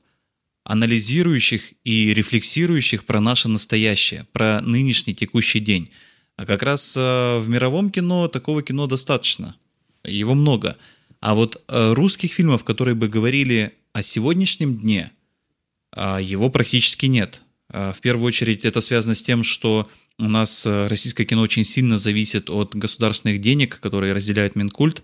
Э, распределяет Минкульт, а э, Минкульт э, во главе с этим выдающимся человеком Мединским, он в первую очередь всякому военному кино деньги выдает, потом всякому кино про славное советское прошлое, потом всякому кино про всякое несуществующее будущее.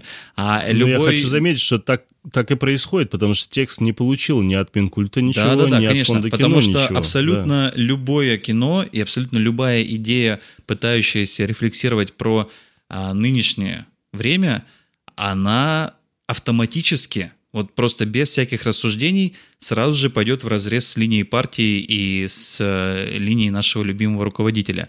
Именно поэтому такое кино не получает государственного финансирования, а как мы знаем, без государственного финансирования в России кино снимать, ну, очень сложно. Не, не могу сказать, что невозможно, как вот э, например, ну, текста, хотя, хотя я не уверен да, на самом деле, что текст получилось. не получил госденег. Это нужно проверить, потому что, ну, потому что компания я, Central из Partnership, тех титров, которые... да, и продюсерская и... компания Central Partnership, она относится к а, пулу компаний, которым всегда дают деньги на фильмы из фонда кино, поэтому ну, тут, из того, то, что я видел, по крайней мере, в начальных титрах, я всегда на uh-huh. это обращаю внимание, uh-huh. поддерживает ли кто-нибудь. Я не увидел ни одного госоргана, ни одного. Вот, и, Может, я ошибаюсь, конечно, конечно э, от этого фильм гораздо интереснее становится посмотреть, потому что, ну, честно, есть некоторая зрительская усталость от того, что все кино, все российское кино, оно либо безвременное, как, например, ну, не знаю, вот э, в прошлом году был совершенно прекрасный фильм э, «Человек, который удивил всех», а, но он э, характерный как раз тем, что он вроде про Россию, вроде на русском языке, но он абсолютно безвременной. То есть вообще нет ни одного указания на а, время э, действия я уже не говорю о месте. Либо вот у нас фильмы, которые про войну, у нас там э, та же самая Дылда, которая на Оскар от нас отправилась, а, про блокаду Ленинграда. Э, мы все никак не можем закончить расчесывать эти раны, как будто у нас других эпизодов в истории не было. Про советские футбольные или хоккейные достижения, или баскетбольные, про советский космос – про советское что угодно, но только не про нашу нынешнюю действительность. Вот в чем дело. Леш, ну посмотри, все, что уходит на Оскар, оно изначально уходит таким, скажем так, э, все фильмы банальные. Вот если взять, к примеру, все фильмы на иностранном языке, ну берем мы Иран. Иран обязательно там приходит какой-то фильм от какого-нибудь там режиссера, которого там затюкали у себя в стране, и который еле-еле там на последние деньги снимает картину о том, как все плохо в Иране. Да, или там берем какой-то пакистанский фильм, там то же самое. Берем Да, слушай, российскую. Оскар, То есть Оскар не я просто показатель тому- вообще. Про я Оскар очень понимаю. скучно разговаривать на самом Я деле. просто к тому, что каждая страна, выдвигая на Оскар, выдвигает именно ту картину, которая чаще, там, скорее э, рефлексирует на самую больную свою тему. В России Нет, это, это- это естественно, понятно, Вторая да. мировая. Вот Это, понятно. Вот я просто все. про Оскар мне на самом деле очень скучно разговаривать. Э, Я именно про, э, ну, про наше болотце, да, про, про наше российское кино. И самое досадное в этом, что э, именно вот эта тематика, она поддерживается зрителем. Посмотри на сборы фильмов э, «Движение вверх», Т-34, «Легенда номер 17». То есть вот э, э, как будто бы совершенно не интересует людей а, то, чем они живут сейчас. Как будто бы нынешнего сейчас вообще не существует. И это же отражается и в творческой среде. То есть почему-то у создателей, у сценаристов, у режиссеров, по крайней мере у тех, которые доходят до продакшена и до выпуска фильмов, не чешется рассказать о том, что сейчас происходит. Возможно, это самоцензура, возможно, боятся, а возможно, это реально никого не интересует. Но тогда я вообще не понимаю, в чем смысл э, вот такого существования, когда взор всегда обращен назад, всегда обращен в прошлое или в несуществующее будущее. Когда у нас через некоторое время выйдет фильм «Аванпост», про какое-то очень далекое космическое будущее. Потом, может быть, когда-нибудь выйдет э, Почему очень... космическое? Там же на Земле происходит после э, того, А, как ну, умирают. неважно, в общем, по- постапокалиптическое. Да, Да, то есть мы, мы, постапокалиптическое, мы да. либо ждем апокалипсиса, либо вспоминаем, как было хорошо, когда его не было. А вот сейчас-то что происходит? И вот если текст обращается именно к нынешним реалиям, пусть даже к таким очень простым, э, наша зависимость от гаджетов и нашу жизнь внутри э, виртуального пространства, это уже хорошо. И я, конечно, честно тебе скажу, с большой настороженностью отношусь к твоим словам по поводу самого лучшего и бла-бла-бла. Но я, конечно, схожу, я просто ну, банально не успел. бла-бла-бла. Леш, Да, я не я просто совсем... банально не успел на этой Я неделе понял. сходить Леш, я фильм, с да. тобой не совсем соглашусь. Вот ты меня поправь, может быть, и зрители, и слушатели тоже тебя не так поймут. Вот ты говоришь, нет про настоящее. Ну что, Быков у нас не снимает про настоящее? А Быков разве снимает про настоящее? То есть ты хочешь разве, сказать, то, разве что у него то, что не случилось... вневременные фильмы? Да, не, подожди, подожди. А у него подожди. есть указание на время? Ну, фильма? хорошо, ну смотри, вот мы берем историю, к примеру, на заводе, которая произошла. Это история... Завод я не смотрел, но, Ну, это- по-моему, там были 90-е. Э, Нет, там абсолютно точно не 90-е. Я, не, конечно, гелик, он времен... вне времени, но сотовые телефоны все-таки имеют определенное время. В 90-х не было таких сотовых телефонов. Но суть не в этом. Этот, понимаешь, вот ты живешь там в Москве, допустим, в Петербурге. Тебе кажется, что такие истории могут быть только в 90-е. Но это не так. Да, то есть у нас очень много регионов, особенно там та же Пенза, Таганрог, откуда нам пишут люди, я уверен, у них такие истории там днем и вечером с этими заводами происходят, понимаешь? Там даже в Московской области такое может произойти спокойно, то, что происходит в этом фильме. Кроме этого всего, там недавний фильм прошлогодний «Аритмия». Он что, у нас, э, он разве не про наше время рассказывает то, что происходит? Я просто пытаюсь понять, о чем ты говоришь, когда ты говоришь про наше время. То есть, что ты имеешь в виду, какой смысл туда вкладываешь? Ну, по- про, про нашу нынешнюю текущую действительность. Аритмия, да, кстати, аритмия, ну, это редкий пример. Просто реально, когда ну, мы возьмем там один-два фильма за прошедшие годы, Все, я которые, понял. Ты имеешь которые виду... можем поднять на, поднять на флагшток и сказать, ты смотрите, снимаем, Я понял, да, понял, а на Полиш, эти один-два фильма приходится 30 э, других Все, я понял. То есть ты, грубо войну, говоря, понимаешь? суммируешь все-все картины и говоришь, ребят, ну вот 80% мы тут снимали про блокаду, либо про войну, а остальное все остальное. То есть ты это имеешь в виду, Да, что, да, да, к да. сожалению, в большинстве своем мы зациклены на блокаде на войнах. А если мы берем Америку, то в большей степени как раз люди снимают про действительность, нежели там про Вторую мировую войну или про Первую мировую войну или про какую-то Ну да, историю. если говорить о том, что Александр Петров это актер по умолчанию, то Америка у нас страна по умолчанию. Если мы что-то сравниваем, то мы всегда Не, сравниваем акт- с ну, Америкой. Саша Петров, правда, он вписался очень хорошо. Янковский тоже прям молодец, очень хорошо вписался. Но больше всего, повторюсь, меня удивила Асмус, потому что из трейлера мне казалось, ну, просто девочка там где-то на втором плане играет, ну, девушку, и все. И то, что я в итоге увидел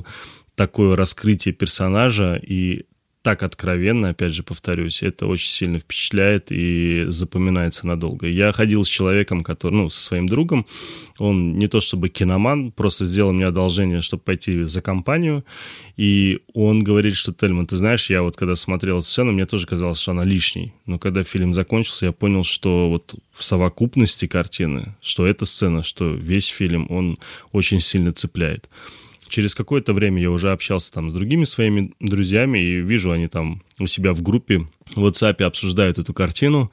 Один из друзей говорит, вот, этот поддерживает Тельмана, шикарное кино, начинает его, и второй присоединяется, говорит, а мне не понравилось начинают цепляться, а чем, как. Он говорит, ну вот главный герой мудак. Да, то есть, и я, я говорю, ну это понятно, это твое видение непосредственного главного героя, да, то есть э, ты так ощущаешь картину, но если оно тебе уже задело, значит, фильм-то хороший. Так, а, что, что в этом плохого-то, что он мудак?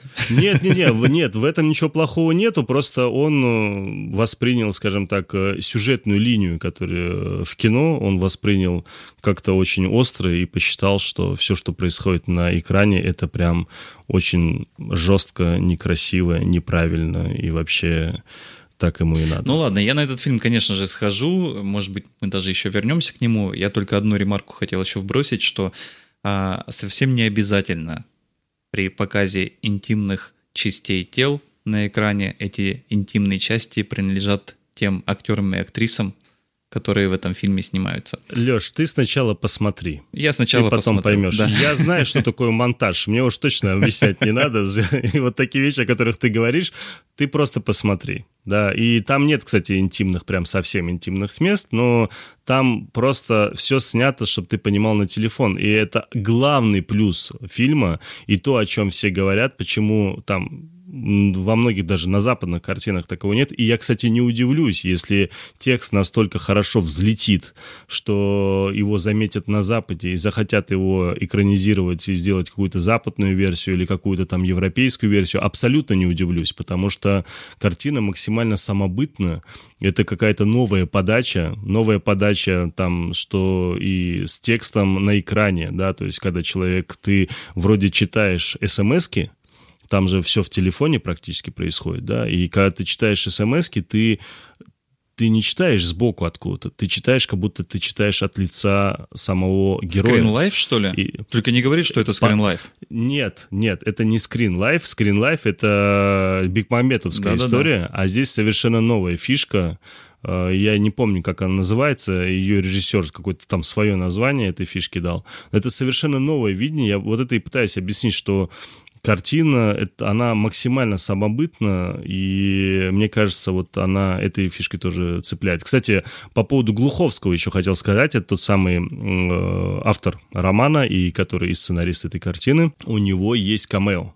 Камео это когда один из там людей э, играет там самого себя где-то в фильме, и там есть один момент, где он едет э, то ли в метро, то ли в трамвай, по-моему, в метро, да, по-моему, в метро он едет, и как раз-таки стоит рядом с Александром Петровым, когда тот смотрит телефон, и тот, типа, тоже посматривает ему в телефон, что он там пишет. И это как раз-таки автор сценария и автор э, книжки текста. Это ж надо знать, как выглядит Глуховский.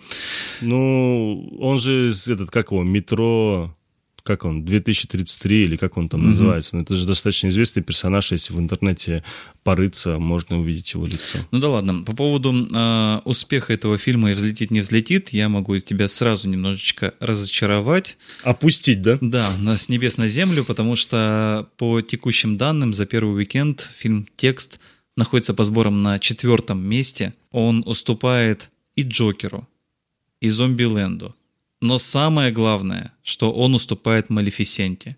Причем, причем Малефисента за этот уикенд собрала в 4 раза больше, чем текст. Леш, я могу тебе в пример привести «Зеленую милю», «Побег из Шаушенко» и многие другие фильмы, которые у нас упали, скажем так, в прокате, когда они продавались изначально, ну, выходили в прокат, и какие потом они стали безумно популярны в будущем. Я уверен, Те... что ни «Зеленая миля», ни «Побег из Шаушенко» в российский прокат не выходили. Я не про российский прокат, я в целом говорю.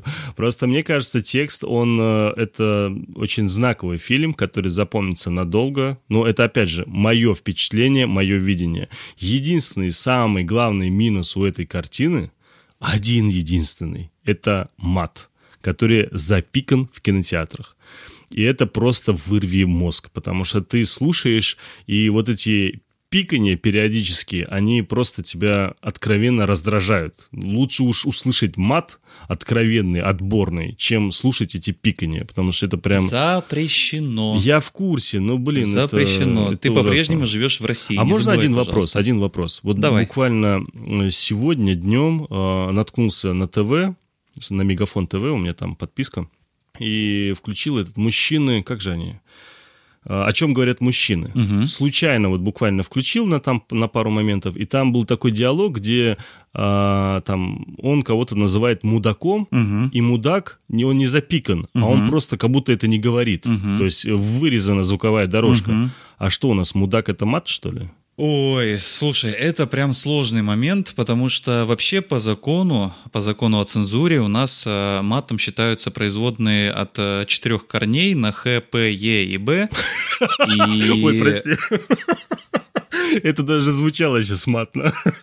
Да. А, но при этом у э, Роскомцензуры есть э, отдельный список слов, которые нежелательны к употреблению в определенных ам, возрастных ограничениях. И, соответственно, если у телеканала возрастное ограничение, грубо говоря, стоит 12+, то они всякие слова типа «мудак», «жопа» и прочее Мгм. будут э, вырезать, запикивать или заглушать. Если, ну, а каналов 18+, в России не существует, Мгм.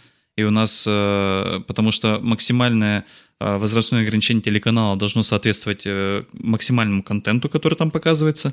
Ну вот поэтому э, часто еще возникает момент самоцензуры на телеканалах, когда в- лучше перебдеть, чем недобдеть, и они просто реально начинают э, не то чтобы заглушать, а прям даже вырезать какие-то куски из фильмов, и это реальная история. Я, кстати, первоначально хотел на фильм пойти со своим старшим сыном, ему 15 лет. И я вот на той сцене, о которой мы говорили недавно, я понял, что я правильно сделал, что я с ребенком не пошел. Так что... Господи, человеку 15 лет, ну Не-не-не, come on. не, серьезно. То есть это, это 100% 18+. Этот фильм 100% 18+. Если кто-то там меня В тебе, сейчас... в тебе чиновник Не-не-не, говорит бро, просто. нет, серьезно, я уже давно не чиновник. и- Пятна- в 15 лет а, я, я вот совершенно уверен, что человек должен знать все о сексе до 18 Слушай, лет. даже то, что... Потому что если человек узнает о сексе после 18 лет, это катастрофически поздно. Ты не понял. И в 15 Я уверен, лет человек что должен знать уже знает. все. Я вспоминаю эту историю, которую мне тоже недавно рассказывали. Типа, сын подходит к отцу, там, там какая-то история по поводу секса, и отец такой подходит и говорит, слушай, сынок, я хотел с тобой поговорить о сексе. И сын такой отвечает, да, пап, что ты хотел знать? Я понимаю, что ты вот эту смысловую нагрузку э, вкладываешь, но правда, то есть даже мне было некомфортно в какой-то момент смотреть. То есть это Ну, возможно, ты ханжа. да ну, не знаю. Просто это было очень откровенно. Вот ты знаешь, я представляю, сколько я уже об этом говорю, насколько это меня должно было цепануть. Слишком это, долго, Это меня просто слишком цепануло долго. очень, да. Даже больше, чем запиканный мат. Так что... Я могу сказать, что вообще сегодня очень комплементарный получается выпуск, потому что мало того, что Быкова сравнили со Звягинцевым, а фильм «Текст» сравнили с «Побегом из Шоушенка», так еще и лучший фильм последних трех лет. Но я думаю, что, мне кажется, с этим фильмом пора Да, да, все, я остановился. Ну, крайне рекомендую. Если вы сомневаетесь, ребят, текст это правда. Это очень достойное кино, и на этой неделе то, что идет, это то, что прям нужно. Очень хорошее кино. Спасибо. Я пойду непременно. Но на этой неделе идет еще и другое кино, и тут я опять вступаю на свою любимую территорию всякого а, фестивального, независимого инди и просто хорошего кино. И просто вкратце расскажу о том, что еще можно посмотреть сейчас в кинотеатрах, помимо текста, помимо Быкова и помимо Зомбиленда, который, на, про которые вам рекомендации даже и не нужны. В первую очередь это фильм «Арахисовый сокол», а, Фильм, который за прошедший год э, уже получил призы нескольких инди-фестивалей, в том числе фестиваля с юга через юго-запад. А, там он получил, это очень важно, он получил там приз зрительских симпатий. Я вообще уверен, что на каждом фестивале самый главный приз это не гран-при, не да, лучший фильм, да, не лучшая да. режиссура, не что угодно, а именно приз зрительских симпатий, потому что только его величество зритель может на распоряжаться тем, да да, какой фильм заслуживает внимания, а какой не заслуживает. «Арахисовый сокол» — это фильм, в котором э, в главной роли снимается противоречивый Шайя Лабев, но он гораздо более интересен тем, что во второй главной роли там снимается человек, чье имя вам ничего не скажет. Его зовут Зак Готзаген. Но это актер, который живет, родился и живет с синдромом Дауна. И в этом фильме он, собственно, играет роль человека с синдромом Дауна – и вот совершенно лишен этот фильм а, какой-то интонации, которая свойственна любым фильмам, говорящим о проблемах а, людей с инвалидностью или а, с какими-то врожденными пороками. Потому что а, это фильм ближе всего по настроению к недавней «Зеленой книге». Это body road movie про человека, который идет за мечтой, и тут именно важно, что в словосочетании «человек с синдромом Дауна» в первую очередь э, самое главное слово – это «человек». И здесь э, чрезвычайно важно, как э, персонаж Шайя Лабёфа, такой раздолбай, человек, который пытается сам свести концы с концами, разобраться со своей жизнью, ничего у нее не получается, а, такой оторви выбрось, персонаж, но он берет этого а, попутчика себя – относясь к нему абсолютно без всякой особенной а, ноты.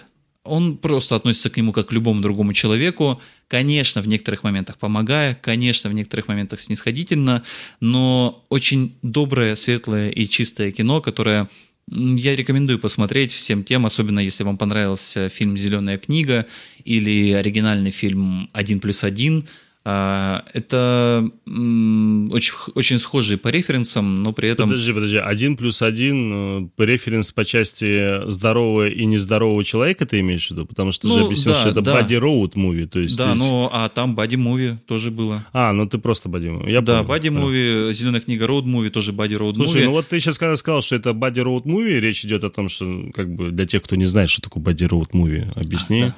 Ну, да, боди-муви есть... — это такой поджанр фильмов, э, в которых рассказывается о крепких дружеских отношениях двух, как правило, двух персонажей, которые, а, я не знаю, там можно вспомнить э, «Час пик», э, часто боди-муви — это всякие полицейские дуэты, в общем, двух человек, двух, обычно это мужчины, а, которые искренне и просто без всякой задней мысли дружат и готовы друг за друга глотку порвать и жизнь положить.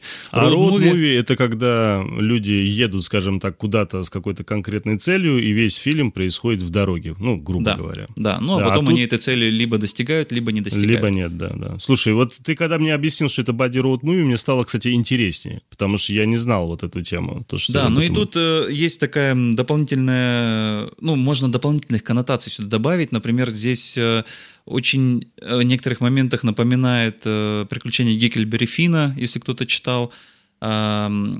И вообще дополнительная информация там о том, что вот этот человек Зак Годзаген, ему там 30 чем-то лет, но он вроде бы с 5 лет мечтал стать актером кино. И он ходил на театральные кружки, различные в театральные студии. Он поступил и учился в театральной школе, но там было непросто, потому что его сначала не приняли, а, понятное дело, по, из-за его инвалидности, потому что сложно с людьми с особенностями восприятия работать. Но его мама через суд добилась, чтобы эта дискриминация была отменена. Его взяли, и вот мы сейчас видим, что человек э, по-настоящему сыграл большую роль в кино, и без всякого снисхождения. Даже нет никакого эм, знаете, вот, эти, вот этой приставки, что ну да, для такого человека он сыграл хорошо. Нет, он совершенно большой актер наравне с Шая Лабёфом, и я очень рекомендую посмотреть это кино. Ну, в общем-то, всем. Я не вижу ограничений для того, кому он может не понравиться. И еще один фильм, про который я хотел бы рассказать, он также вышел в этот четверг, 24 октября. Этот фильм называется «Портрет девушки в огне». Он а, получил в этом году на Канском кинофестивале приз за лучший сценарий и «Квир. Пальмовую ветвь» за освещение ЛГБТ-темы в кино. А, так получилось, что я этот фильм посмотрел на премьере в Москве, и не только посмотрел, но и вместе с кинокритиками Антоном Долиным и Зинаидой Пронченко на одной сцене я переводил эм, общение режиссера этого, этого фильма Селин Сьемма с э, залом.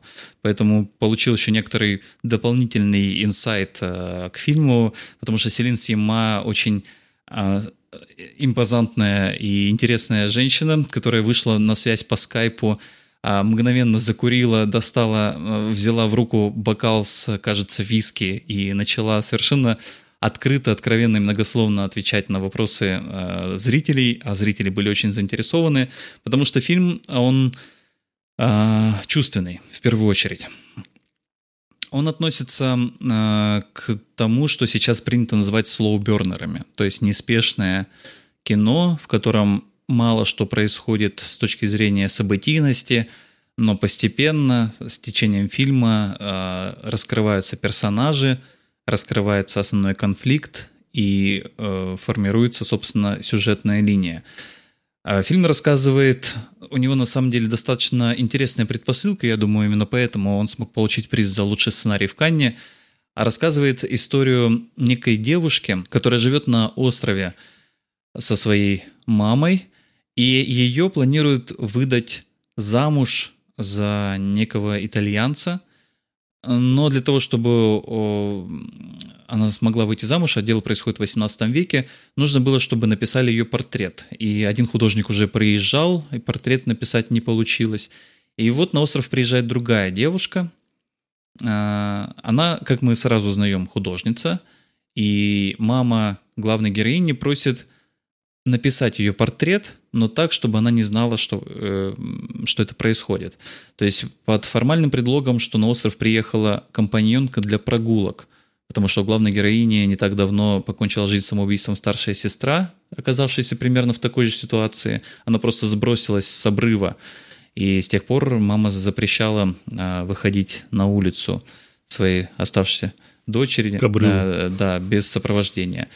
И постепенно, поскольку девушкам приходится гулять вдвоем, и э, та девушка, которая художница, она постоянно внимательно смотрит на свою новую подругу, ну и, э, соответственно, главная героиня неверно истолковывает эти внимательные взгляды, и между ними, между этими двумя девушками возникают эмоции, возникают чувства – там есть еще побочная линия служанки, которая беременная и которая там э, пытается сделать аборт. Он тоже добавляет к этому фильму значительную э, объем, э, глубину. И, конечно, основная тема, которая прослеживается в фильме, это интерпретация мифа об Орфее и Вредике. Ну, тут нужно посмотреть, чтобы понять, потому что, собственно, э, завершается этот фильм примерно так же, как завершается этот миф, но не в буквальном смысле, что Евредика остается в аду, хотя это тоже можно так истрактовать. Ну но, не спойлери, пожалуйста, здесь. Как, я хочу я, я не спойлерю, я, я как раз очень, очень обтекаемо говорю, да, ну, но это очень красивое чувственное кино. Да, красивое чувственное кино, девушки там целуются, девушки там а, обнаженными спят друг с другом, а, и, но при этом Есть это, что посмотреть, короче. Это все совершенно не выглядит пошло, не выглядит э, порно, как в тексте, например, ты рассказывал. Это ну, кино о любви в первую очередь. Поэтому, если э, вам, вам нравятся фильмы в стиле слоубернеров, медленное а, чувственное кино, сходите на портрет девушки в огне. Э, я думаю, что, э, ну, по крайней мере, призы Канна могут что-то порекомендовать лучше, чем я это сделал. Спасибо. Это правда интересно. Я вот э, очень хочу пойти на это кино. Прям очень. Это, кстати, единственное, кроме Зомбиленда, еще на что мне показалось можно пойти. Что-то мне подсказывает, что нынешний выпуск у нас получился дольше обычного. Несколько длиннее обычного, и я думаю, что это будет э, на радость тем нашим слушателям, которые все просили и просили делать наконец-то двухчасовые выпуски. А перед теми, кто привык слушать по дороге на работу, мы извиняемся, я, конечно, да приношу извинения, да, но зато теперь мы будем не только по дороге на работу, и теперь но обратно, по дороге с работы. Дослушивайте нас. Это да. Да, я напоминаю, что э, вы можете читать меня, например, в э, канале Киносреда в Телеграме. Э, к сожалению, в последнее время у меня не было возможности туда писать чаще, потому что я был очень занят открытием кинотеатров в Москве. Ну, я очень надеюсь, что придет время, ты все-таки расскажешь про кинотеатр отдельно. Обязательно, да, обязательно расскажу, да. А, Тельмана вы можете найти в различных киночатах, кинофорумах и в очень неожиданных местах. Он иногда попадается да, очень неожиданно. в социальных да. сетях. Да. А, очень прошу вас ставить нам оценки на iTunes. А, желательно 5 звезд, потому что это помогает нам выходить в топ iTunes и тем самым больше слушателей присоединяются к аудитории легендарного да, подкаста. кстати, это очень важно. Я вот дополню вот по поводу iTunes, CastBox. Очень многие в конце всяких разных подкастов говорят, ребят, подписывайтесь на iTunes, подписывайтесь там на CastBox, делайте, пишите комментарии. И никто, по сути, не объясняет, насколько это важно. А это, правда, очень важно. Потому что как только вы слушаете, либо подписываетесь, либо ставите комментарии, мы автоматически чуть-чуть в рейтинге повышаемся выше. И тем таким... А нам это очень приятно. Это не просто даже приятно, приятно, это прям необходимо, потому что мы попадаем в всякие там топы, там всякие разделы, там, э, там выбор редакции и так далее. И таким образом нас видят больше, потому что в связи с тем, что подкастов очень много, на киношную тоже, кстати, немало тему, да, и чем больше вы пишете, комментируете, слушаете, смотрите, ставите там какие-то оценки, еще что-то делаете, вся эта активность, она позволяет э, нашему подкасту двигаться вверх по лестнице, и таким образом многие люди, которые первый раз заходят на подкаст, какую-то там iTunes, неважно, площадку или какую-то другую, другую, сразу они видят нас. Если же вы не комментируете, ничего не делаете, никаким образом там не ставите там какие-то подписки или же там э, меньше нас слушаете, еще что-то делать, то, конечно же, это все на нас влияет, и мы потихоньку-потихоньку падаем вниз. Чем чаще вы будете ставить комментарии какие-то, абсолютно на разные темы, пусть будут то вопросы, пусть будут какие-то комментарии на, по поводу выпуска нового, это может быть и старого выпуска, неважно, мы с большим э, удовольствием это, во-первых, прочтем, это раз, а во-вторых, во-вторых, еще раз вам будет огромное спасибо за то, что вы делаете. Вы помогаете нам быть заметнее для тех, кто только-только заходит на Паскат-платформу и пытается что-то найти. Но мы не попрошайничаем, не подумайте, просто Ни нам действительно случае, очень, случае. Ну, очень интересно. Пожалуйста. Нам очень интересно читать ваши комментарии и потом э, обсуждать их даже в следующих выпусках подкаста, поэтому пишите комментарии и слушайте нас на любых удобных вам площадках. Spotify, Яндекс Музыка, Google подкасты, Player FM, iTunes, конечно, Казбокс — это наши боги. Я вас очень прошу, если у вас будет возможность, дорогие радиослушатели, о боже мой, дорогие кинослушатели, если у вас будет возможность Опишите свои впечатления о тексте, о фильме. Кто посмотрел Быкова, кто посмотрел текст, э, прокомментируйте тоже. Там на кастбоксе можно комментировать. Выскажите свое мнение. Нам очень интересно, и будет интересно какие-то ваши мнения озвучить э, в следующем выпуске, и, может быть, тоже отчасти их тоже обсудить. Может, какое-то ваше новое видение, какое-то еще что-то. Ну, это будет интересно, правда. Это был «Киночетверг», легендарный подкаст о кино. До новых встреч. Пока, ребят.